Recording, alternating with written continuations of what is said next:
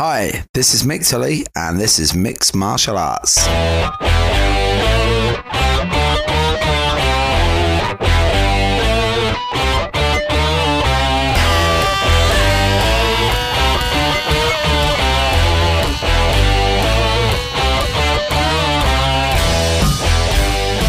There. So, if you're wondering what this show's all about, it's not all about me. But having said that, it would be great if it was all about me because I'm awesome. And the killer is you can be too.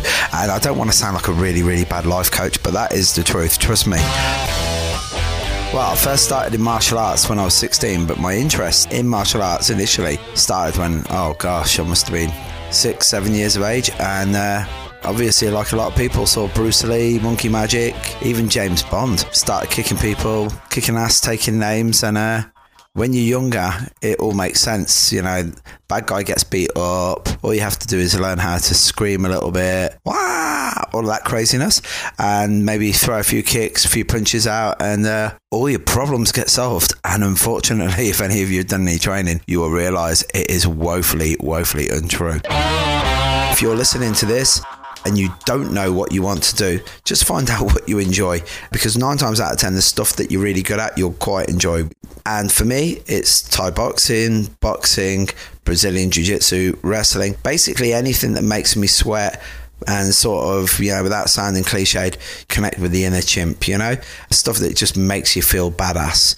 And I don't mean, you know, going out there and kicking the head off somebody or anything like that. I just mean it empowers you this is just a great way to just to you know listen to a podcast and listen to me wax lyrically. And if you're interested in martial arts then great. And then if you're not maybe there's a couple of bigger bigger life lessons out there for us to learn as well. As i said some of these guys who are really really well known in the martial arts business you'll find out what they're really like and you'll be surprised.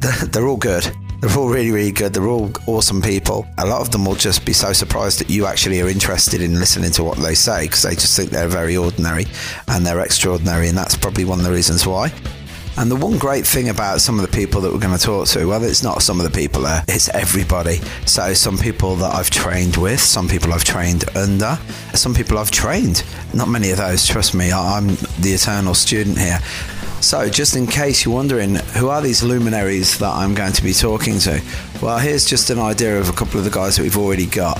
Guru Rick Faye, Guru Diana Rathbone, Guru Phil Norman, Al Peason, sorry Al, you don't get to get a Guru, uh, Liam Richards, Guru Brendan Westwood, and Guru Jason Bowe some of the guys that I'm hoping to hit up, and I'll just use my Irish charm, and I'm sure we're going to be able to do this, is going to be uh, my dear friend Terry Barnett, the man who uh, was one of the guys at the start to inspire me, Guru Rick Young, the almost legendary, well, he is legendary, he's just amazing, is John B. Will, the father of Brazilian Jiu Jitsu down under, and this guy has got stories that will make your hair curl. He's unbelievable my own professor in Brazilian Jiu Jitsu, Neil Simpkin, his professor, Braulio Estima, Braulio's brother, Victor Estima, and if I can, and I'm really going to work on this, this you know this would be a real goal for me. Is I, if I could just grab 10 minutes with Guru Dan Inosanto, and I think I might be able to work that one out. I'm really going to work on that one.